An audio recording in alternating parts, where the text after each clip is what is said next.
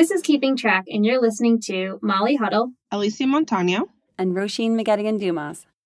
We want to highlight the important topics, inspiring stories, and amazing women in sport. We're three Olympians from two countries, two moms, and one current pro coming together to talk about issues we're passionate about in the sports world.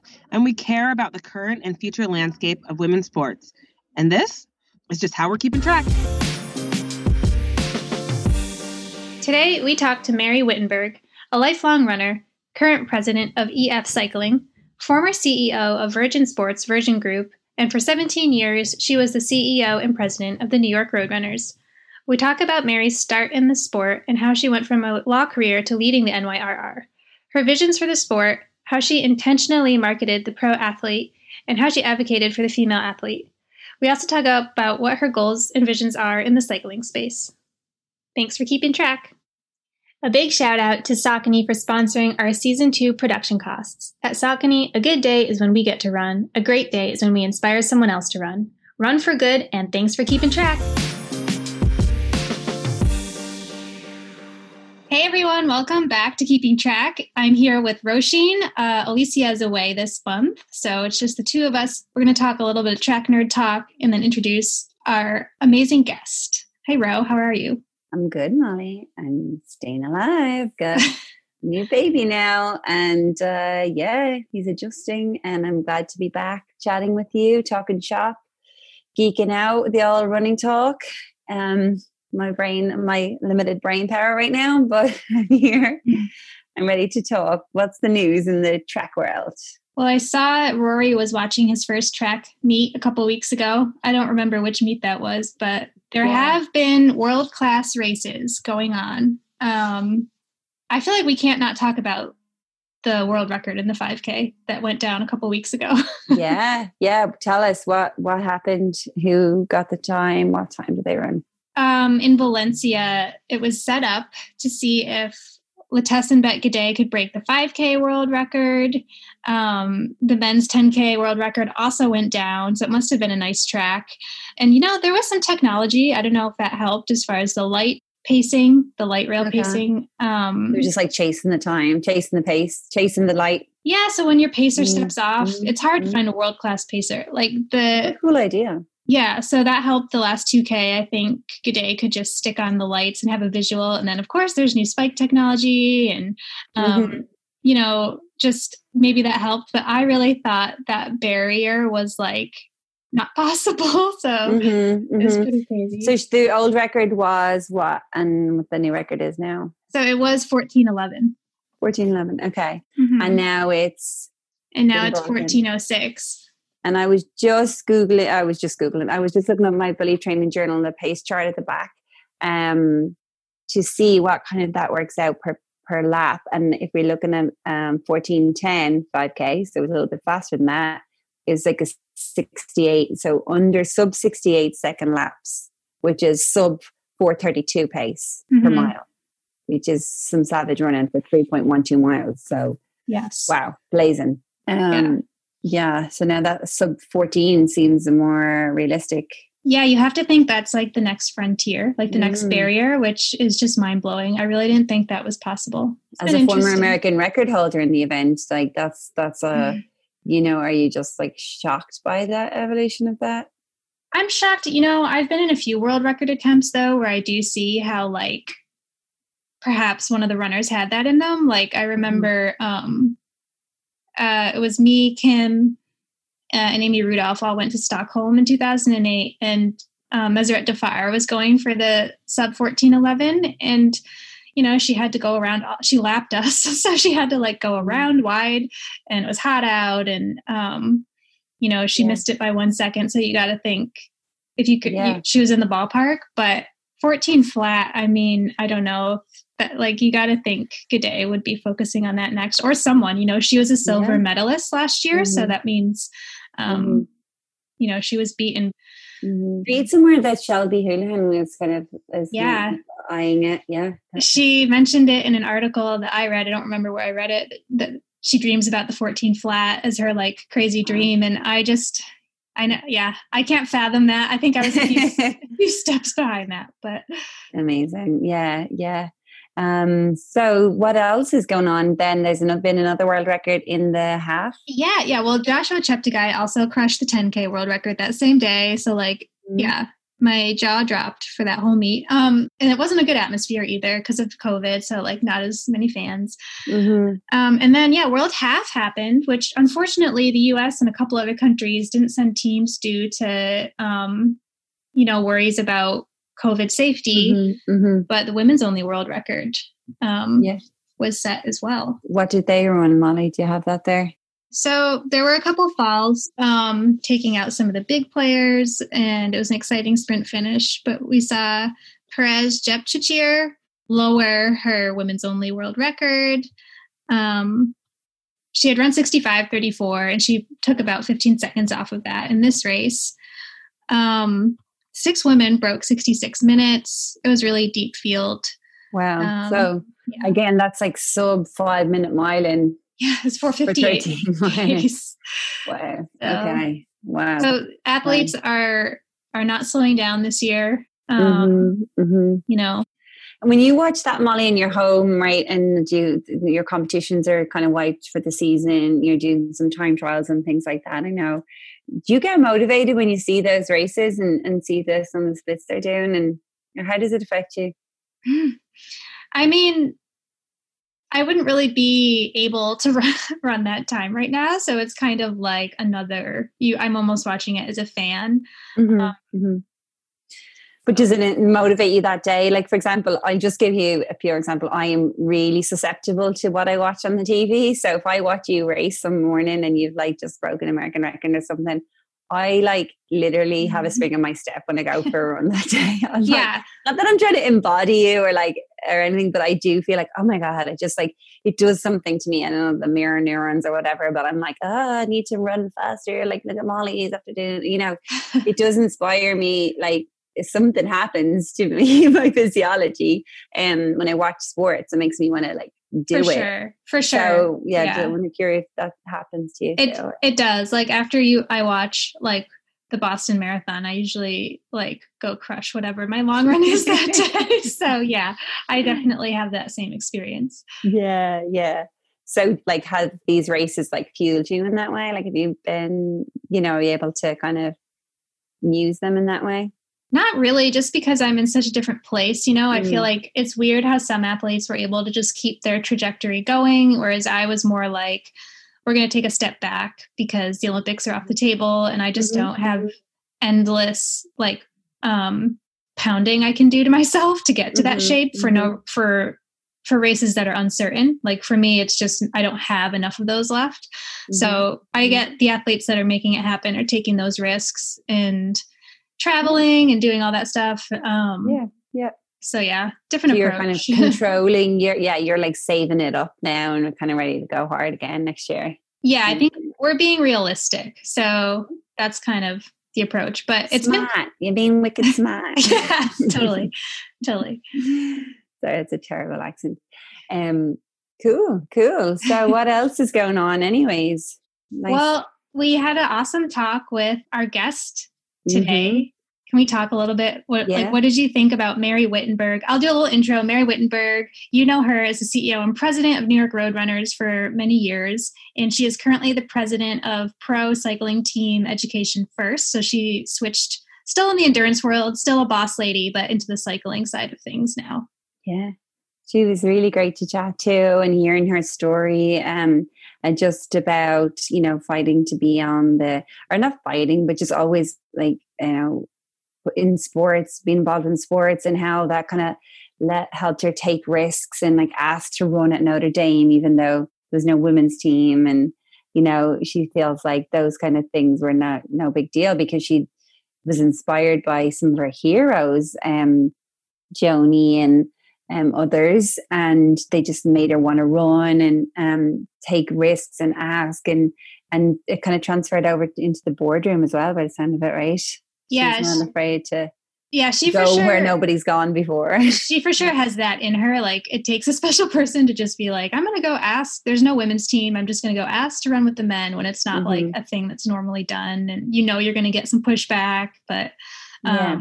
you know, or to go into you know she, she was a leader in the sports industry when there weren't and still aren't that many female leaders in mm-hmm. any industry really. So female ceos are um, hard to come by. So she just has always been able to stick up for herself and put herself in those places which i just find really interesting. I wanted to see what her mind is like. Yeah exactly and same and it, it's kind of cool to like kind of talk to her because you're like oh like she's you know super kind of determined and creative and like eh, you know positive. And mm-hmm. you're just like oh okay these are the things you like read about leaders having. And like it seems like she really is like that. Yeah you feel hopeful and excited after you talk to her. We were talking about how we want mary to give us pep talks in the morning so no yeah and just on that, like I don't know, um, I just been catching up on the episodes that I wasn't here for, and I really just give shout out to that Chaunté Lowe interview. I am blown away by her story, and um, the layers to her story, the level at which she's achieved um, success at, and the lessons she's learned, and even her cancer um, diagnosis and and her determination to get the help she needed. I, I was blown away by that story, and I really recommend it if anyone hasn't had a chance to catch up with that.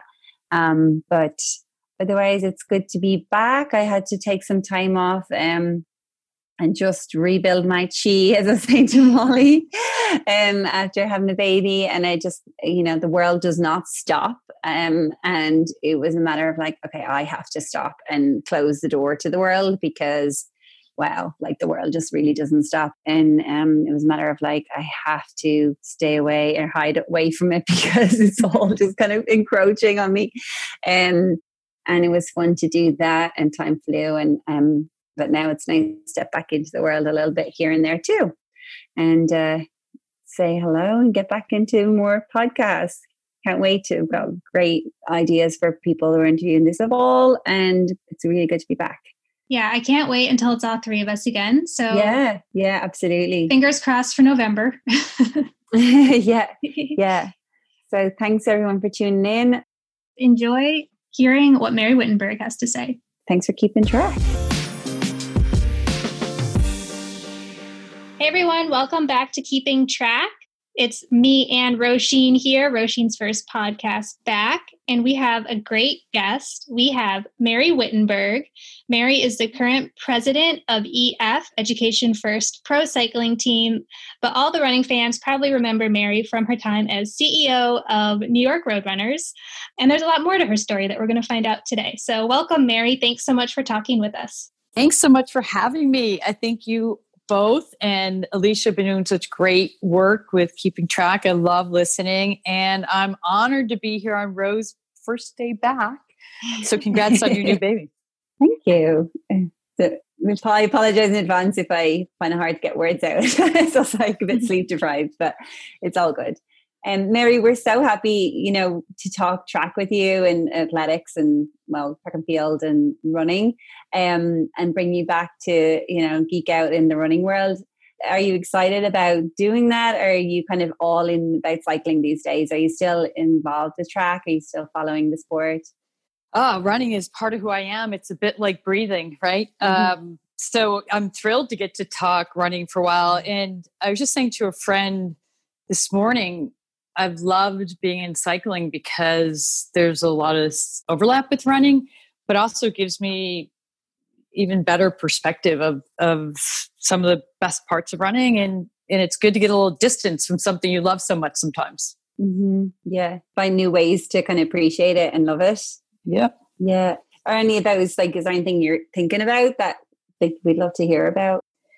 Well it's interesting there are so many similarities between running and cycling in that they're extraordinarily special in the world of sports. In in my mind, that's because we have this marriage between being a professional sport where athletes like you and Alysia have devoted your life to being the best in the world.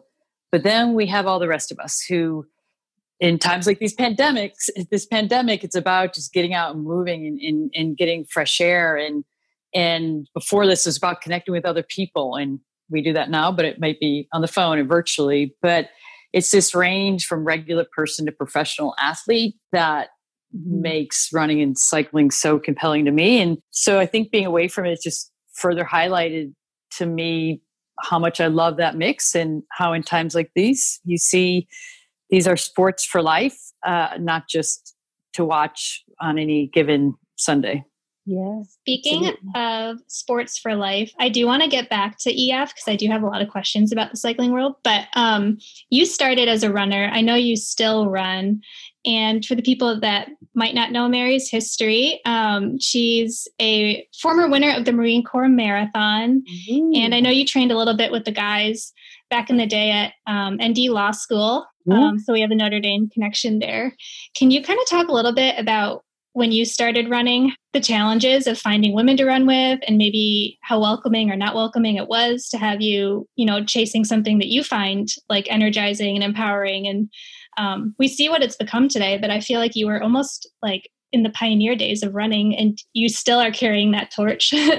I, I, was lucky because the early pioneering by the Kathrine Switzers and Nina Kuscsiks of the world had been done. But I've been especially appreciating Justice Ginsburg these days, as all of us have. I am now proud that I began as a baton twirler and a cheerleader, mm-hmm. uh, but I didn't find running until my senior in college. And when I did, to Molly's point, we didn't have as many women running at, at a collegiate level. And I actually was a rower and rode lightweight crew in college. And our men's team didn't, we didn't have a women's team. So I was a coxswain on the men's team in college started running my senior year where we had a couple women on the college team. And then I got to Notre Dame for law school. And I'm very proud of this sort of relationship I have with you and Molly Seidel, where when I got there, there was no women's team. And so I luckily was so inexperienced in running that I didn't realize how foolish it was probably for me to go to Coach Piane, the head of the men's program, and say, Hi, I'm starting in law school. Can I run with your undergrad men's team? And he said, No why would I do that? And then he he said, "Well, come come run with me at lunch one day." And again, luckily, I had no idea uh, of what he could have been expecting. And we went for a run. He's like, "You know what? You can come join." And I don't even think that's allowed anymore under in, in civil aid rules. But um, I was able to run with the undergrad men's cross country team, and I had a year of eligibility because I didn't run in undergrad other than one semester. And I was able to run as the only woman on the women's team which didn't mm. exist at Notre Dame, as a first year law student, um, going to the meets the the guys went to, mainly mainly home meets. But it was a for me, it was one of those times where the big barriers had been broken. Joanie and Kathrine and Nina, they were all out there already, um, but it hadn't trickled down yet. So in the real world, there were lots and lots of schools that didn't have women's teams, mm-hmm. and so there was enough uh, light and enough of a enough of the path had been paved by those in front of us that we knew to go ahead and just create it where we were and like mm. at Notre mm. Dame in my case. Um, so I feel lucky that the path had begun to to to be paved and which made it a lot easier to go in there and not think twice about asking to just go run with the men's cross country team. It's amazing. So had you taken inspiration from those women who had kind of pioneered Oh, a hundred percent. You know, I'm you. You might have heard me say before. I actually believe. Don't worry if you don't see something that you envision. If you can't see it in front of you, just go make it. It's harder to do, but but if we always wait to be shown, maybe we're not going to go where we mm-hmm. are meant to go and, and can go. But these guys, they had already paved the way. So I followed Joanie, and I knew of Joanie. And my first, and certainly Kathrine, I knew Kathrine's story. Um, and I got to know Nina's story once I got to New York Roadrunners. But my first marathon I did on a whim my second year in law school, and you'll love this. The top three were Joanie, Ingrid mm. Kristiansen, and Rosa Mota. And oh, it was my first marathon in Chicago was the day Joanie ran 221.21 in the wind. And I'm back there knowing nothing. I'd never run more than 13 miles, but I ran super hard all the time with the men's cross country team at Notre Dame. So I, uh, they were the icons, and I looked up to them. I didn't even know that much about running, but I knew enough about them that I could go do this and I should aim to be as good as I could be. And that's what I hold on to all the time of why I feel so strongly about promoting professional athletes because regular people don't have to know everything about you, but if they know a little bit, they're they go, oh, yeah, well, I can go try to be my best too. And that's mm-hmm. what they meant to me. That's Mhm. really exciting because you, sometimes as people don't see the connection between pro and you know newbie runner or something, but you, I feel like you have always kind of put the runners, the professionals, up on a pedestal in that way, in a good way, in like a healthy way, um, and to see the potential for that to trickle down and have role models and you know, and it's interesting to hear kind of like your own experience of that and how you've kind of incorporate that at New York Roadrunners, etc. I think my whole why in life has has really always been to help other people unlock their potential. And Mhm.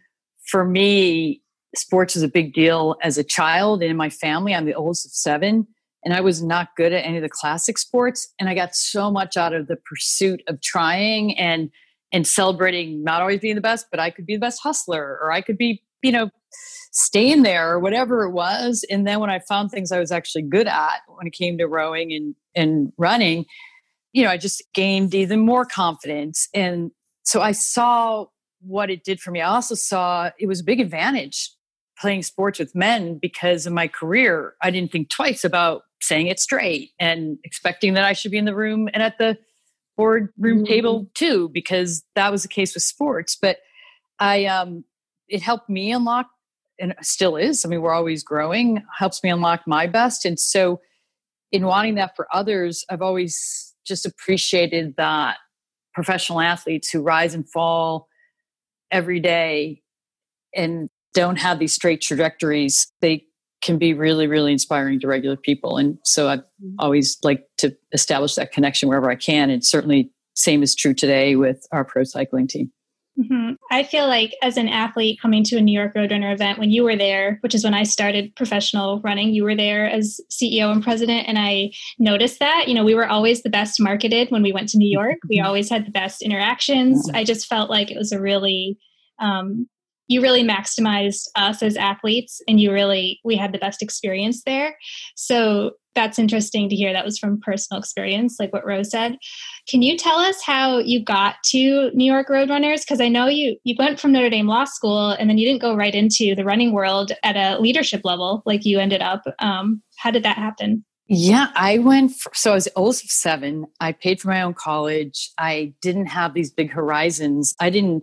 I loved going to college tours with my boys because I didn't even go on a college tour. There, I went to a local school at home, Canisius College, and then went to law school. And I there was never a doubt I was going to do anything but go right to work because I had big loans and and that was just a I didn't think beyond that path except I thought I could qualify for the marathon trials. So actually I was trying I was trying to figure out could I go to work full time and still try to qualify for the trials. So I went right from undergrad to, to law school to working at a big law firm. And my idea was I wanted to get a few years of experience in a big law firm and then I wanted to work in in sports. Um, and I thought a few years would be three years. And what happened was I got there and I that's where I really grew up as a young lawyer and being able to handle red ink all over everything I did and the rigor of a big law firm and everything it demanded of us.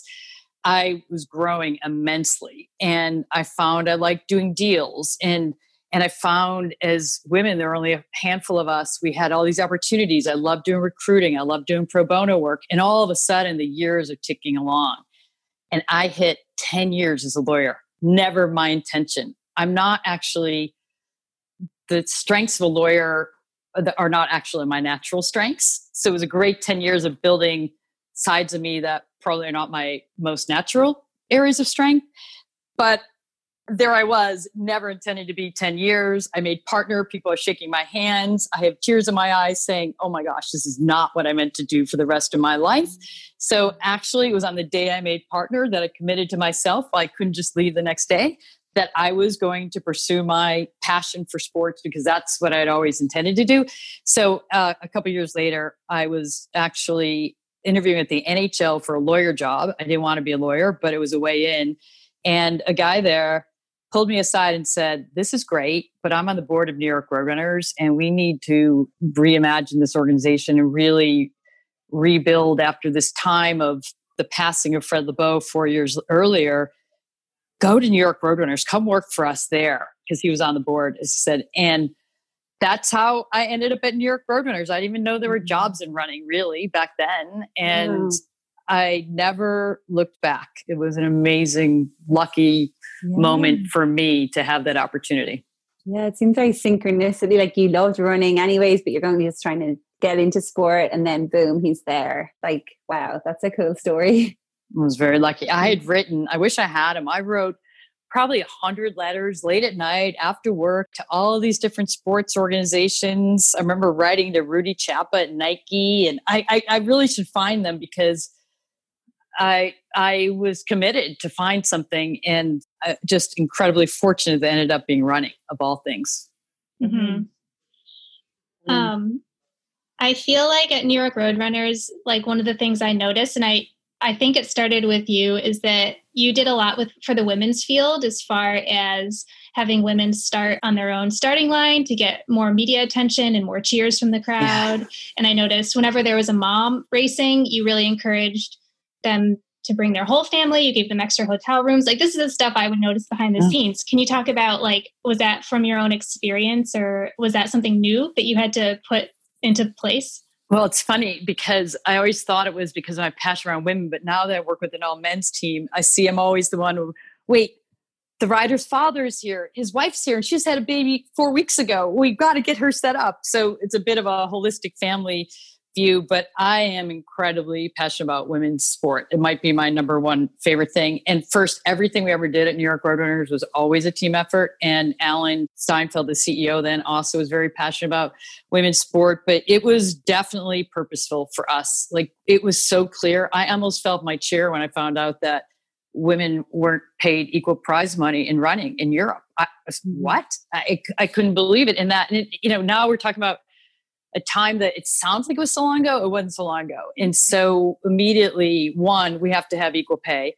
Um, two, in fact, as you might remember, Molly, when ING came in to be the title sponsor, we were looking at fun new things to do and and spice it up and actually take a stand and and and use our voice is when we actually decided, well, this year women are going to make more money than men uh, and prize money, and that was just part of the effort. Same as starting the women um, by themselves at, at the marathon. And certainly the mini speaks to the early days of commitment at New York Roadrunners, where it was the first ever all women's 10K. So it was really important to us to support the professional side. But again, why? Because there were all these other women to get to. One of the biggest and best moments ever was Paula having Isla on her hip when she won the marathon, and Isla's mm. 10 months old. Mm. And it was like this mom moment. And now we know all these great athletes from around the world. Women have won marathons with, you know, young kids, and we don't want to rush people back. But the mo- main point was you can have children and still return to your career and be your best. And, mm-hmm. but so for me, it was still always that connection. Running was still very male at the very beginning there and at the recreational level. And so the more we highlighted all of you guys, the more other women got inspired and saw what they could come out and do themselves. Incredible, Mary. What, many, what years were you at New York Runners? What, what kind of time frame are we talking um, about? 17 years. So it was 1998 to, mm-hmm. I've been gone five and a half years. That, that, mm-hmm. that amazes me. Um, so October 1998, my first event was uh, Greta's Great Gallop. And Allan handed me a bullhorn. I had never been on a bullhorn. It said, "Okay, start the race." What? and I quickly, quickly, uh, I can't imagine a better race to start on than Greta's Great Gallop. Mm. Mm, that's amazing. And then you were there 17 years. And so it's funny because like you just kind of saw that women, you know, who are uh, mothers as well, like deserve to be able to taken care of that way. And then yet we're here, you know, 2020 or even last year, 2019, when Alysia's campaign to kind of get equal pay for women through um, maternity time and everything was this like big story. And you know you have kind of built that in many years in advance. And we interviewed a lot of athletes last year who talked about hiding their pregnancies who talked about getting caught who talked about not knowing to they could ask for their family to go. Didn't want to feel like a diva etc and this is in the track and field world. So it's like you know, yeah, they, even though you guys are doing a great job in New York Roadrunners, didn't really the rest of like track and field maybe didn't didn't learn from you guys quick enough. Everybody has to keep learning. Every yeah. single one. I mean, if anything has told us the last few years and last year and this year, we still have so far to go. And mm. for me, the big bucket is one of the big, the big topic is of equality. And if you look across mm. all these areas of society, how we achieve true equality um, remains, unfortunately, we, we need to really figure it out and, and, and we're not there and we were never there and, and the things we did in the beginning were, were starting points but we need to we need to keep building and you know it's funny because i remember when i got pregnant in new york roadrunners i almost fell off my chair when someone said are you going to leave?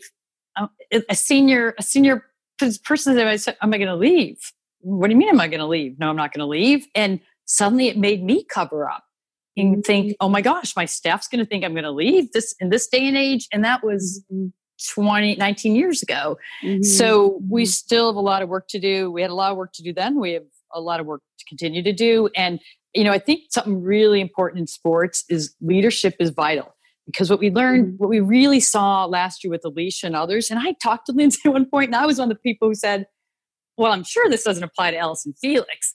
So when when the story i mean let alone mm-hmm. it shouldn't apply to anybody but i was mm-hmm. i was saying like there might be a situation where like mm-hmm. serena williams and allyson felix are taken yeah. care of and somehow everyone else isn't which is totally unfair but the fact that even at that mm-hmm. level was an issue mm-hmm. was mm-hmm. eye-opening but i think the lesson is athletes are never going to have leverage they are young i mean they have it late in career but that's where mm-hmm. leadership comes in in all these mm-hmm. companies. And i think it's time for people to to try to do any kind of deal with a little more win-win where it's not about the company you represent only. How about the the person on the other side of the table? And mm-hmm. and certainly with athletes it should be seen more as a team than just someone on the other side of a contract. But if we mm-hmm. can't look at both sides it's going to take a really long time because it's really hard for young athletes and young people to have leverage in a negotiation ever mm-hmm. Mm-hmm. yeah that's a good point um, you mentioned equality, and I just wanted to pivot to some of your your ideas that you have um, as a leader in the cycling world. Like, what are you guys doing differently right now? And um, I feel like women's cycling is just so underappreciated and undersupported, and I know you're on it. So let's hear so what you got. it's uh, well, this very moment. So we're in the middle of um, a big event, the the Tour of Italy, and I think what our team represents and I believe so strongly in is let's look out for our athletes first and foremost, right? And you know, somebody said something to me that they thought they were insulting me. They said, "You've just spent 18 months trying to make cycling safer." and I'm like, "Yeah, that's about one of the biggest compliments I can ever get." Yeah, mm-hmm. it's inherently risky for mm-hmm. sure. We get that.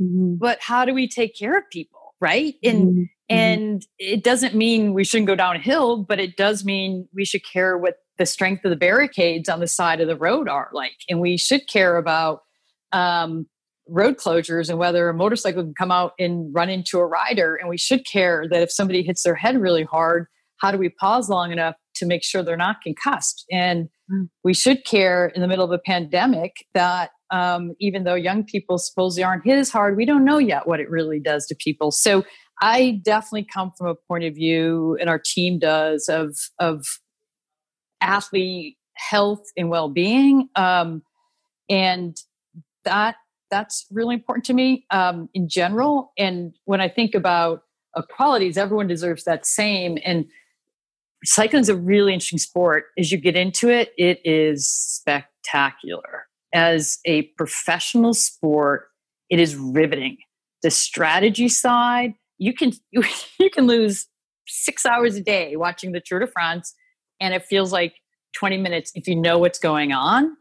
Um, and I love that it's something everybody can do, and a lot more people are doing now, um, riding their bikes everywhere.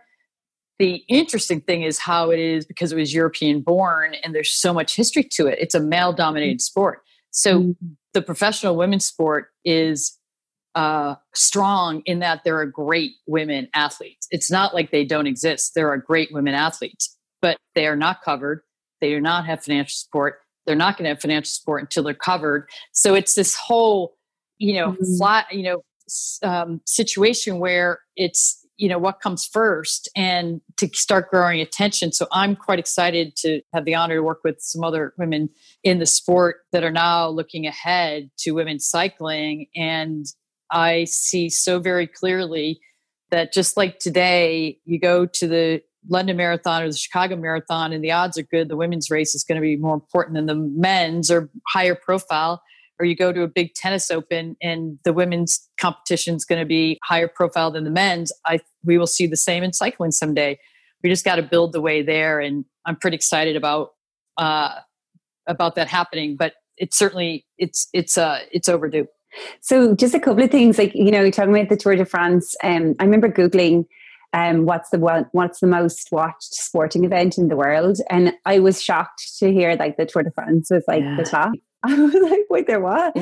And I know it's like this. I know that people are like mad into it, and like that. There's their July is gone, like it's written off. But mm-hmm. um, you know, such a long event. You know, many many hours like you're talking about, and yet people are riveted by it. I'm wondering, like, is there anything we can learn is from track? You know, where they're always trying to cut out of the 10k, or they're always trying to cut out of you know different parts of, of track events because it's not exciting enough or whatever is there stuff we can learn from the is it just the commentators of tour de france or is it just totally different is there anything that can uh, over i think for sure there there's crossover one it's it's being part of something bigger than yourself it is a mm-hmm. cultural moment and phenomena in france so people out there with their friends and their families so it's like if you go to london marathon on monday the chicago marathon on tuesday the new york city marathon on wednesday and and off to you know the Paris Marathon on on Thursday. It's mm, it's yeah. this huge happening that mm-hmm. what I think we try to do this in track in some areas.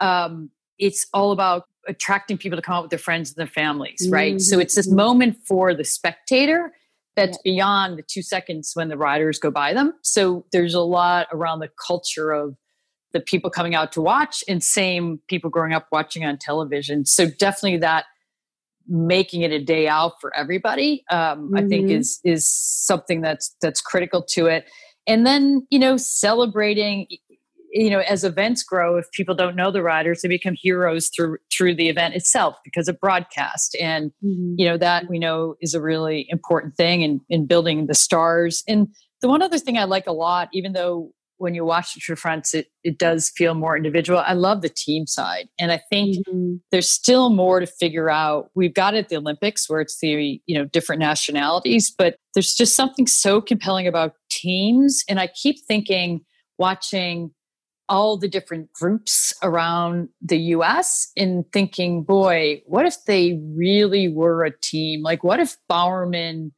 Track Club or Molly, your group, or Steph in the group in Flagstaff, or um, Allyson Felix's sprint group, or you know Emma's group, or any of these group of athletes, track or road. What if they actually were teams? And what if someone owned the team. And and yes, Nike is a sponsor or Hoka is a sponsor, but so is TCS or or away luggage or whoever else. And maybe these athletes could could have health insurance and maybe mm-hmm. they they could have contracts that you know set them up for a couple of years to be on a team. Um, so there's something i really like about the team from a competition and from a professional opportunity for athletes that's really interesting to i mean i know there's been talk of bringing a wider pool of sponsors in. Um, it does seem like track and field, for whatever reason,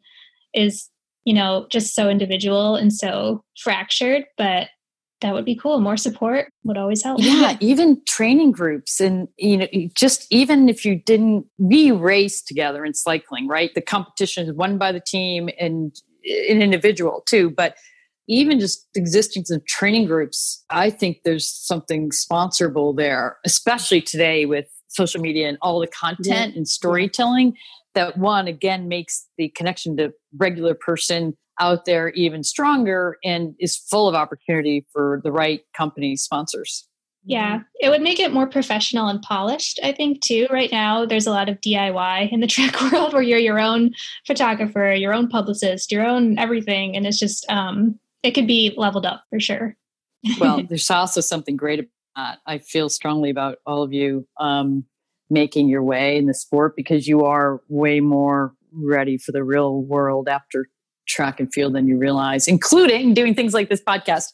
And some of that's been born out of necessity. I'd love to get to a point where it's not born out of necessity, but you know where you want to add it on. Yes, we've yeah. been made resourceful by track for sure. um, Mary, so you're making me excited about women's sport, and uh, obviously I am as a female athlete or former, and and I do see the benefits and everything. But every now and again, you come across like um, haters that just kind of say like Molly's friend was doing a campaign about showing on the New York Times like how how much of the New York Times is showing women's sport and it was like a little sidebar or like zero and she she she did an article about it in Canada. And some of the comments on on her article were just so shocking. And it just Molly and I like read them and we were just like this is this is this is not can't be how people think in 2020 um how, what, like how do you kind of if you ever get that kind of pushback from people just say oh it's just not as interesting or just you know women should stay shouldn't do it or like i i i'm just yeah. curious like, like do you ever come across it or some of the comments i'll just for context i think they were like well women's sports don't get the viewerships they don't deserve like it's the what comes first mm. always do we put yeah. it on tv or do they have to make money first before they so yeah a lot of that conversation. How do you answer those people? well, first, I think we say resolute in what we know, right? Mm-hmm. What we know is women athletes are extraordinarily compelling, and each sport has its own level of um, intrigue to it. And so we're catching up in terms of building fan bases and building awareness and the like, but it is women's sport is gold. I think it's even, again, I think it's actually got more power than men's sport because we're great natural storytellers and there's so much about women playing sports that is incredibly compelling in every way um, so one we have to stay resolute in our own our own vision like anyone challenging that it, it, it doesn't really matter because they just mm-hmm. don't know now what we mm-hmm. can do is what i'm always intrigued is trying to figure out okay so what's been their exposure trying to understand where are people coming from if they are saying something mm-hmm. like that and what do they need to say some people you're never going to change their mind so don't worry about them but mm-hmm. maybe maybe somebody never grew up with women athletes somehow and yeah.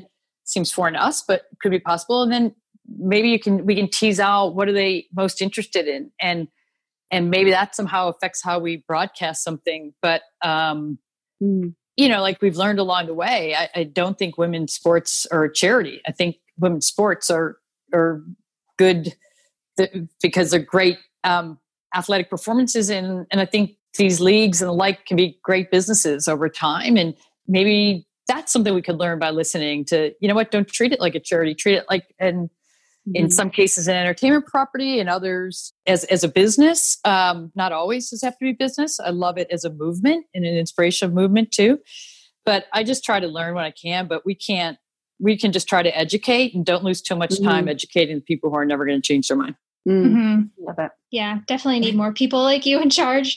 Um, that makes me think of back to cycling. Like um, as a sport, you have you have ideas and motivation to grow it on you know this untapped potential on the side of the female athletes and like there is no female tour de france right? Like that would be cool no, to have a women's tour. Um, but also, do you see the sport expanding into other countries at the level it is in Europe? Because it does seem like it's like super heavily supported by Europe and like the US is in there. There's a few other countries in there.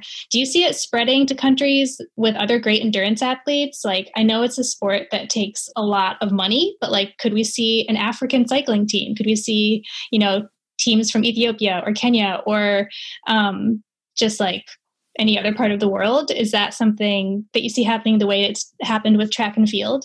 Yeah, I, I think there's so much potential for that to happen. First, one of the really amazing things about cycling is truly from professional cycling. It is truly global. I used to say we're global at the New York Roadrunners, and New York City's global, and the the people who come to the marathon make it very international.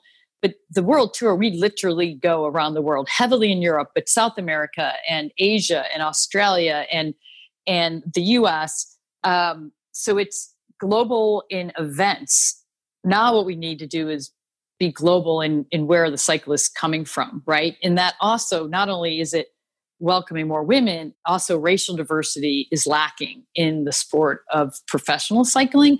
And so the chance to have more countries and more people riding and coming through the ranks to the top of the sport is is there and i think it will it will be the best thing that ever happened to the sport when that begins to happen and you know it's harder today to build like europe was built on everybody being home and watching on television or you know regular over the air television when there were that was the thing on tv and now it's a lot harder but it's it's so compelling. And if there's ever a time now it's so compelling for people to learn about if there's ever a time it's this moment when more people are on bikes and it can be made affordable with the right programs around accessibility. So mm-hmm. yes i'm very hopeful we'll see all kinds of uh, professional and you know cyclists of all sorts and nations around the world not just europe. And last point there because i could go on for this about this one for an hour you know in, in countries like the netherlands it's it's a way of commuting. And now we are starting to enter that world for the first time. Um, more and more in the US and you know hopefully can become more of a way of life in places all over the world. Mm-hmm. Mm-hmm. Hopefully from this like one thing from the pandemic right I've never seen so many I'm live in Providence Rhode Island never seen so many runners out in the boulevard beside me I'm like am I in Central Park right now and then even in Ireland like people like I heard like bike stores are selling out and like everyone's buying a bike or buying a pair of runners right there's something that you know brought everyone back to those sports and hopefully there there'll be a kind of a wave of like what will the potential from that be right? Having a bigger pool of people. Um yeah so it's interesting to think about that side of it too. Where will the next great cyclist come from? Yeah it's like mm-hmm. well limited potential. Here's what's so interesting and i'd love to do one of those campaigns about what do you look for because what's really interesting about cycling at the professional level and it's a, interesting at the amateur level this way too because it kind of opens you up to a wider pool of people who might be good at it is actually like an endurance sport going uphill and then so it's like marathon running or short hills are like a mile um, and then it's like downhill ski racing on the other. It is you have to be fearless and mm-hmm. have good hand eye coordination and these complementary skills that don't necessarily fit with everybody that you would think of as an endurance athlete. Mm. Um, and that is really interesting. And it, so you end up in cycling too with all different kinds of races from racing in the Alps at the Tour de France to racing this big race called Tour of Flanders that we have Sunday, which is a classic over cobbles and takes like guys who are bigger. And so there's a wider uh, array of types of people who who might be really good at different aspects of cycling. It's a little bit like different aspects of running but the need to be able to go to add in that risk risk and race downhill part is really intriguing to me mm-hmm. um, and different than running yeah, you need to definitely be. Um, Robert reminds me of your worrier versus warrior mm-hmm. uh, blog. You need to yes. weed out the warriors, only warriors for the tour. Yeah. you yes. can't be afraid. Transform. So if, yeah. Exactly. If you had to guess, like one of the best um, cyclists in the world right now is a former ski jumper. If you had to guess where you'd get the kids, they could come from skateboarding, they could come from downhill skiing, they could come. I mean, ours have come. You know, like Mike Woods, one of ours mm-hmm. is a mm-hmm. great was a great miler, but those I also think it's why it's a young sport, right? Mm-hmm. Because you haven't learned enough yet to, you haven't experienced enough to be fearful. Your pre, your prefrontal cortex hasn't developed yeah, yet. exactly. So um, the hand, hand eye and risk taking are important parts yeah. um, of the sport. In Ireland, we're celebrating um, Sam Bennett won the green jersey. Yeah, yeah, it's a sprinter. Yeah, yeah, it's a massive deal. So I'm very proud of him, even though I don't know him, but like it's just like the whole yeah. country's like, yay, well, we have a winner. that's why I love that part. It's got a bit of Olympics to it in that mm-hmm. no matter what team, these teams, we have 17 nationalities on our team, and one of our guys just won uh, a stage in the Giro d'Italia, and he's from Ecuador. And it's just so cool to see his family home in Ecuador. And it's the first time an Ecuadorian ever won a stage of the Giro. And mm-hmm. that's just so much fun. And we just had a guy from Portugal win a stage. It's the first time in 31 years that someone's won. Mm-hmm. And I had flashbacks of Shalane winning the marathon 40 oh. years, first American in 40 years. I'm like, oh, Ruben's the first Portuguese And It actually ended up not being true. It was it was sooner than that, but it was a long time, and it was a big deal to to Portugal. And I love that national part that comes in. Yeah, Yeah. that that ripple of news that it sends through the country and all the new cyclists it inspires. It's pretty cool to see that. I love Yeah. that.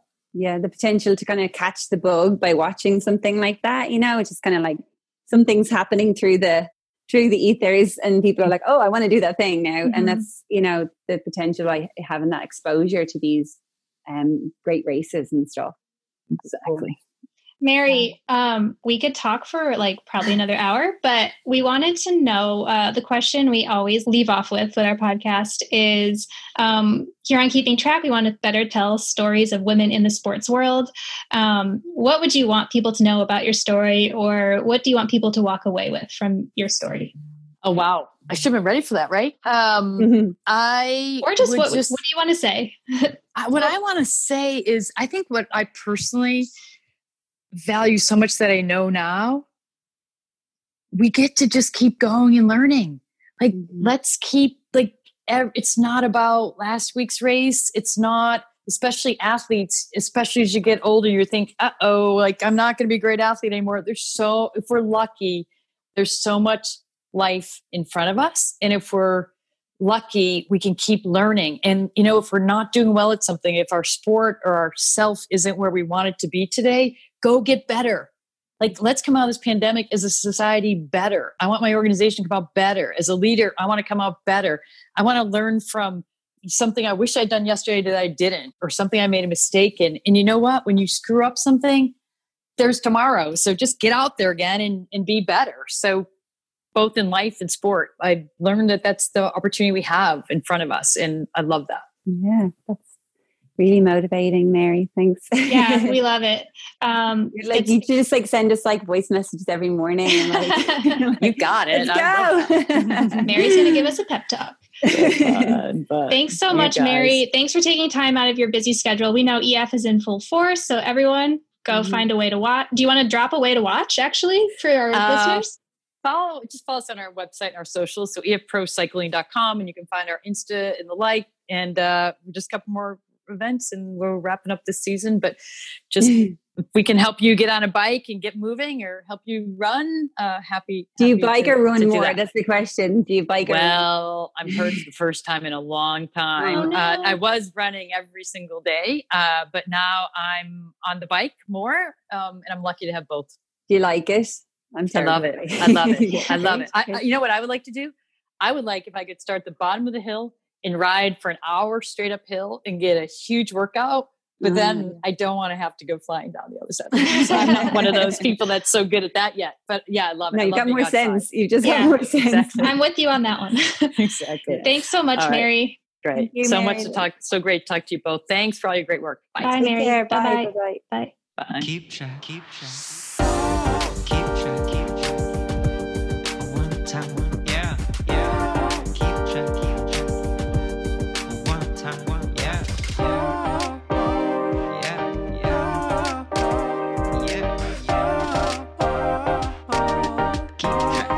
You already know what track, track. Keep track, keep track. One time, one, yeah, yeah. Keep track, keep. One time, one, yeah, yeah. Yeah, yeah. Keep track, you already know what track. Keep track, keep track. Major shoutouts to What Cheer Writers Club Podcasting Studio, a nonprofit supporting Rhode Island's content creators and where Roisin and I record, and to Rudy Nakashima for our funky outro song. Thanks, guys. entertainment right there boom Hey there, my name is Michael Laminato, and this is Pit Pass F1, a brand new podcast that'll take you closer to the action of the world's most prestigious motorsport. From Monaco to Miami and Australia to Azerbaijan, Pit Pass F1 is on the ground and has you covered. Esteemed F1 journalists Julianne Cerasoli and Chris Medland will take you inside the sport every round. They'll keep you up to date with the latest news breaking in Formula One and the most influential views shaping the world of Grand Prix racing. Every Friday, we'll be bringing you a track guide and race preview, and Chris and Drew will be in your feed every morning from Saturday through to Monday to keep you up to date on all the day's action on and off the track. So, if you want to be in the know on the latest in Formula One, subscribe wherever you get your favourite podcasts and visit us at evergreenpodcasts.com. Pit Pass F1, a brand new show for Evergreen Podcasts.